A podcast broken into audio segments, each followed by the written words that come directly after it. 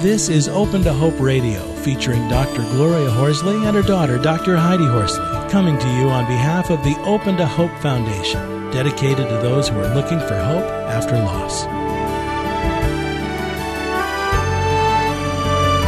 Now, here's Dr. Gloria. Welcome to the Open to Hope Show. I'm your host, Dr. Gloria Horsley, with my co host, Dr. Heidi Horsley. Well, good morning, Heidi from California, and uh, afternoon in New York, right? Hi, Mom. Yep. A little bit after one o'clock. Well, we've gotten through January, which I think can be a pretty tough month for a lot of people when there's been a loss, and uh, moving into February. But uh, February's got a big event coming up, right? It does because we have Valentine's Day on the 14th, and that can be really difficult for people, for not only widows and widowers, but for also for I think anybody, for children. I mean, you give your sometimes you give your uh, siblings, etc., or your parents Valentine Valentine's cards. So yeah, it's, it can be really, really hard. Yep, and uh, you know it's uh, uh, uh the 14th, so we got 12 days. But for a lot of people, it's anticipation is rough. Well, I'm really glad we've got a, a show today uh, talking about a little bit about about widows and widowers with Valentine's coming up. And we've got a person coming on that I met at Soaring Spirits, Michele Neff Hernandez's um, camp, widow that uh, she had last summer, and um, I was very fortunate to be able to sit by Carole Brody. And Carole is one of the most dynamic, most fun people I have ever met, Heidi, and I'm hoping that you'll get to meet her soon. Mom, I'm going to tell you, I don't even know Carole, but I'm on her site right now, and that doesn't surprise me. Anyone that's out there listening, if you go to her site, you can tell that she is a fun, dynamic person and she has amazing shoes on that site. So I would tell you to go there as well as a lot of other resources. And by the way, it's womenwearstilettos.com if you want to uh, go on and look at it while we're talking to her. That's kind of a fun thing to do to go on her site.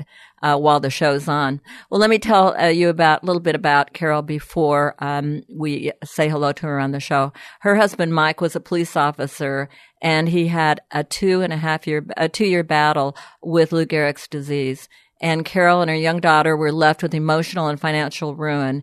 And she eventually left her previous career in order to educate and bring messages of hope and promise to those who've been touched by the pain and challenge of loss originally attended as one book, Widows Wear Stilettos, became a bestseller and it evolved in a global support organization. And we're going to be talking about that organization today. Well, Carole, welcome to the show today. Thank you both so much for having me. It is great to be with you. It's really fun to have you on today. Well, you know, your book is, I mean, you know, you have so much more than a book with your website and organization and everything, but your book, Widows Wear Stilettos, is full of an incredible amount of advice and thoughts and energy for people who have had a loss of a spouse. You know, I'm going to just say one thing it says immediately is that people don't have a clue. Can you talk about that? well, and you know, I don't mean to be insulting to people, but um, I quickly found out that widows are not embraced as one would hope, and certainly uh, widows that are chronologically younger are not embraced mm-hmm. as one would hope. And really the book is filled with everything that I was looking for and could not find. Mm-hmm. That is that is that is the fastest way of boiling the book down. Everything that's in there were things that I was looking for: education, information, direction mm-hmm. that I was unable to find. Well, and I would think I would think, Carole, if you're a young widow, that people would want to say things to make you feel better, which actually wouldn't make you feel better. Like, you know what? You're still young. You'll find somebody else. Oh, that's a whole other show, isn't it? Um, uh, yes, that's that's absolutely true, and that's actually that's in the book. That is one of the most common things that a chronologically younger widow will hear. And you know what? I speaking on behalf of our people, I can absolutely guarantee you that nobody, regardless of age, was going out on a manhunt a half hour after the funeral. And the problem mm-hmm. is, is that most people are told that they're young and you'll find someone else. You have plenty of life. And they're told this at the funeral. Okay? Wow. Even if all of that is true, timing is everything, and that's just not the right time. Absolutely. And, and the reality, and the reality is that even when you do find someone and he's an amazing person, that Mike, the the person that you loved, is gone, and no one can ever replace that person. That's such an important point, Heidi, is that that person that you have lost is always going to be a part of you. There's no replacement. There's no filling a hole. You have to recognize that, you know, we always use the, the phrase, he was the love of my life. And people hold that up kind of as a, a, a barometer of hopelessness, if you will, because he was the love of my life and now he's gone. So I've caught my limit and I don't get to love again. And I'm very quick to teach that yes, he was the love of your life, but that life has also come to an end and now you're in a new life. And in that new life, you are entitled to new love. Mm, I love that. You know, it reminds me a little bit, Carole, of the, you know, uh, of having lost a child is that the good one died. You know, there'll never be a child as wonderful as that. And it, and it's very tough for people when that kind of feeling's out, particularly for other children, other family members, you know, that special person is gone and we remember them as being perfect and the reality is they're not perfect. And, uh, you know. That's so true. You know, um, loss elevates people to sainthood. Um, mm-hmm. And we have to remain realistic. And I teach that too, is that this is not speaking ill of those who have departed. It is speaking factually of those who have departed. And I like to point that out in the book too. My late husband was a phenomenal man. He spent his entire life in service to his community and his country, both in the military and as a police officer. But you know what? Mm-hmm. My husband never replaced the toilet paper when it ran out. My husband never called when he was going to be late, which isn't so great for a police officer. My husband needed the window open in January. He was not a perfect person. And we need to keep the human element there with our beloveds as well. Now, Carole, one of the things that uh, I wanted to talk to you about, I loved it when you said in your book, get out of your sweats, get out of your sweatsuit. Get your stilettos on. Talk about that. Who is that girl in the mirror? That comes from a very personal place uh, for me because when we were in caregiving mode, basically it's a day to day exercise in survival. And without even realizing it, you are no longer really paying attention to yourself because you just want to get through the day uh, whole and, and in one piece, really. So after Mike passed away, uh, my daughter and I, and she was 11 at the time, we were going to go to the movies, and without even thinking, I just threw on these horrible sweats. You guys, really ceremonial burn, horrible, and um, horrible sweats and no makeup, and threw my hair in a ponytail, and Gloria, you've seen my face. You know what it takes to be me. And but I didn't care. I just I did not care. And my daughter looked me up and down and said, "You're not going out like that. Go get dressed." And she pulled out an outfit, and I I put it on, and all of a sudden I looked in the mirror and I went, "Oh, there you are." And that was one of those aha moments where you realize that I'm still here and that became such an important lesson to teach.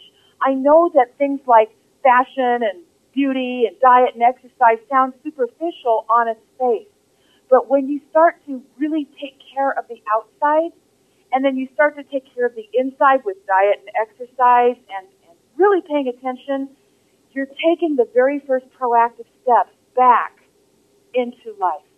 Now, and you've got in your book some your favorite recipes for people, exercises that they can do. I mean, I'm amazed at, you know, it's not a hugely fat book. It's readable. It's great. And you have all these little tips and, and goodies for people to get them going. I love it. Well, thank you for that. Again, this was stuff that I was looking for and could not find. And one of the biggest complaints that we receive from our membership is, I don't know how to cook for one.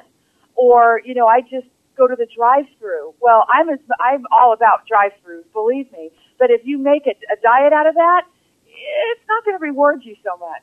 So I started including some of our favorite healthy uh, recipes that are quick. They can be accommodated to one person, and it, it doesn't take a lot of effort because cooking is not one of my passions. And um, my favorite thing to make is reservations but mm-hmm. that's not practical all the time either. So uh, that that was actually a kind of a request from the, the membership. The, the recipes were a, a last minute add in. That's great. Well, one of the things Heidi and I talk about, and Heidi mentions it often, is about reassuring children. Heidi, can you talk a little bit about about that, about the 9/11 families, the widows, and and the kids? Well, you know, Carole, I've been working with 9/11 widows for 10 years, and one of the things, and you know this because I'm preaching to the choir here. One of the things that uh, I found with the kids is that they are so afraid that since their father has died, that maybe their mother's going to die too. Oh, and so, you know, how to reassure your surviving children that they still live in a safe and predictable world. And what would be your thoughts on that? that uh, that hits very close to home because, to be very honest, uh, my daughter uh, Kendall, who is now 22 years old, lives on her own, in a career that she loves, still gets kind of squirrely when I sneeze. Um, it's Mm.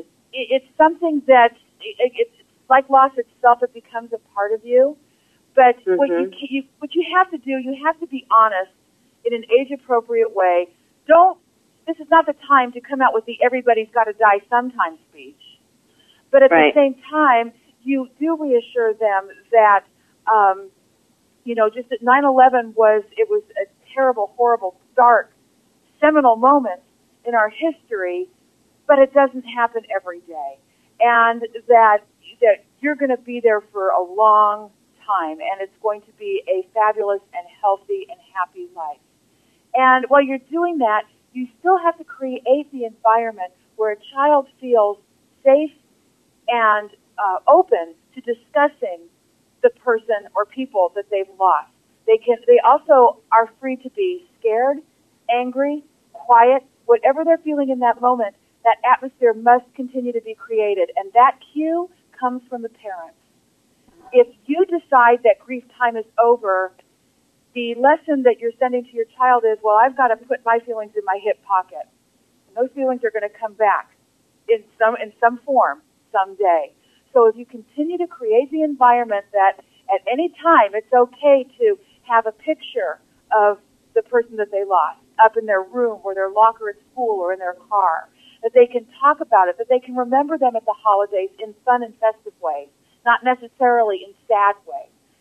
That Mhm. will all that creates a healthy methodology of dealing with of dealing with grief. And again, all of this, I, I would love to tell you that we didn't have any issues with that, but this is really born of trial and error on my part. So, Carole, um, let's talk a little bit about Valentine's is coming up, about the challenges of holidays, but also Valentine's reminds me of dating and people reconnecting. So let's kind of talk about how you deal with the holiday, but also give people some thoughts about dating again and, and tips on dating and That's again, it's a whole other show. and you know, uh, at uh, at Camp Widow, where we met, that is the workshop I teach. Is uh, is dating.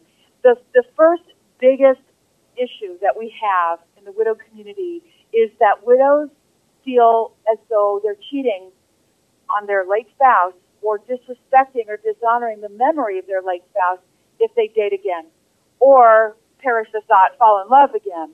And I have to start out by reassuring everybody that the words at the ceremony, regardless of religious denomination, were, till death do us part. You held up your end of the bargain. If you're widowed, Mhm. you, you did what you were supposed to do, and you're still here. So that means that just, just because you're still here, you are entitled to live and laugh and go out and love. Once again, love is truly infinite. It's not Well, and what's- like we said earlier. What's interesting about this, Carole, is that there's so much judgment by society. In other words, you're dating too soon, or why aren't you dating yet? Oh my gosh! And you know it's a, it's one of those two columns. Nobody else said this is the Mhm. perfect time for you to date. And the interesting part, Heidi, is that the majority of those people are not widows. I've never Mhm. had another widow cast aspersion on when I decided to date or who I decided to date. And you won't find that within the community, but outside, they they there is that judgment. And I Mhm. advise widows if somebody won't let go of whatever whatever side of the fence they're on, you look at them straight in the eye and say, "How is your widowhood journey going?" that's I like that. a great response. I love it. you know, because well, the bottom line is it's your life. that you have to live in the way that you see fit. And as long as you're not coping in a destructive manner, whatever you choose to do in the time that you choose to do it is fine. You know, one of uh, my father-in-law married uh, probably about nine months after his wife died, and um, my sister-in-law was horrified that her father would do that. Oh my goodness, he married somebody that everybody had known for years, who was a widow. You know, she was a part of the community, and uh, but yet, you know, uh, my sister-in-law felt that it was too early. I, th- I think that's so fascinating. It is fascinating, and what she's probably saying or thinking is that is too early for me, and that is something that I would not do. Well, that's great for her. And it, mm-hmm. God forbid if she should ever be in that situation, she won't do that. For me, that would have been a little uh, soon as well. Uh, for me, my timing in re-entering the dating world and eventually remarrying is was good for me. It worked for me. And wh- and how long was it, Carole? Tell us kind of your pattern. Well, it, for me, it was about I would say a year and a half after Mike's death before I went back into the world of dating, and uh, for for a number of reasons. But the most, uh, the biggest reason is I know my personality very well.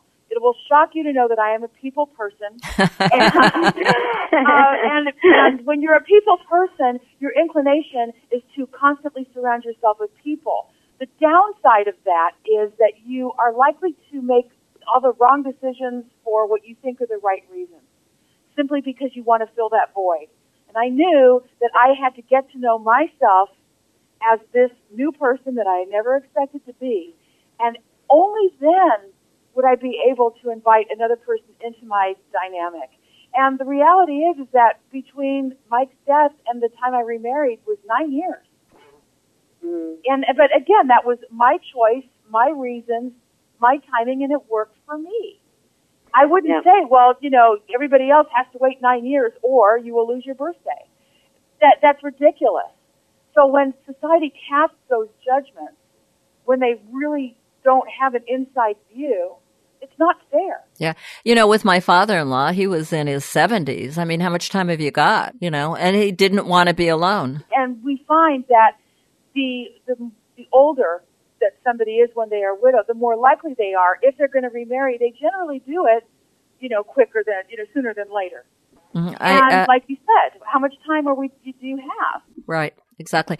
Well, Carole, um, it's almost time to end the show, and I want you to tell people uh, about your community and your website, and and uh, you have a newsletter, and talk a little bit about that. Well, the best place to start is at widowswearstilettos.com and that gives all the information on everything. We have in-person support groups across the United States. We have a new uh, nonprofit foundation that is going to benefit the widow community in three distinct areas. Oh my gosh, we have all kinds of things going on, and my second book will be out in the spring. So we are in the middle of getting all that uh, ready to go. Uh, shout out to our friends at Viva Publishers who are very busy with that. And the best place to start is at widowswearstilettos.com for all of the information. And I love the name of your of your second book, Happily Even After. Oh, that's great. Oh, thank you so much. I wish that's I could great. take credit for that, but that is my amazing editor, and because it is the book is unique to the grief genre. There, it is a question and answer book, and the questions are written by actual widows who wrote questions uh, concerning every possible subject and scenario you could imagine, and a few you wouldn't even think about. And and, they, and it features my answers and additional commentary. And the reason that the book is so fantastic is it is actually written by the widow community. How fabulous! Well, I know that uh, this has piqued our audience's interest, and I want to remind you that you're going to be able to see Carole Brody and Heidi and I at Soaring Spirits uh, Camp Widow April 20th through the 22nd in Myrtle Beach. And that is going to be a lot of fun. So we hope that you'll go on Soaring Spirits site and sign up for that camp.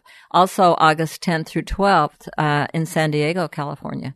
So Carole, we loved having you on the show and it's so much fun meeting you and I can't wait till Heidi meets you in Myrtle Beach. Oh, it's going to be wonderful. I can't wait to see the two of you. All right. And again, thanks a lot for being on the show. Thanks, Carole. Fabulous. Thank you both. Well, Heidi, what a, a great show. Isn't Carole great? I mean, she has such energy. Her energy is amazing. And like I said, if you all want to shift your energy today, visit her site. I'm on there right now. The colors, you will, you'll feel an energy shift because you can just feel the life that she has. And, and what a tribute to Mike that she's living her best life right now because that's what he would have wanted and what a great way to honor his memory. Absolutely. And what a great thing for all the widows out there to see that there is happiness and great things uh, in their future. They just need to go out and maybe buy themselves some stilettos today, Heidi. Doesn't it make you feel like you want to buy a new pair of shoes? Oh, uh, yeah, absolutely, absolutely. That that is a good start. Absolutely, go buy some stilettos. I love it. Thanks for listening today, and we want to remind you that we have an international calendar on our site now. And if you have want to read about events or look up events going on in your area in the whole world, you can go on our calendar. And also, if you do events on grief, loss, hope, and healing, you will be able to put them on our international calendar. Stay tuned again next week. You've been listening to Open to Hope Radio, hosted by Doctors Gloria and Heidi Horsley. Like today's edition, all of our past programs are available on demand at opentohope.com, along with helpful articles, videos, resources, and links to help get you through the toughest time of your life. You can also follow us on Facebook and Twitter and sign up for our monthly newsletter. Again, that's opentohope.com. Check it out today. Then be sure to stop by next Thursday at 9 a.m. Pacific Time when we'll be posting another edition of Open to Hope Radio. Remember, others have been where you are. They made it through, and you can too, as long as you're open to hope.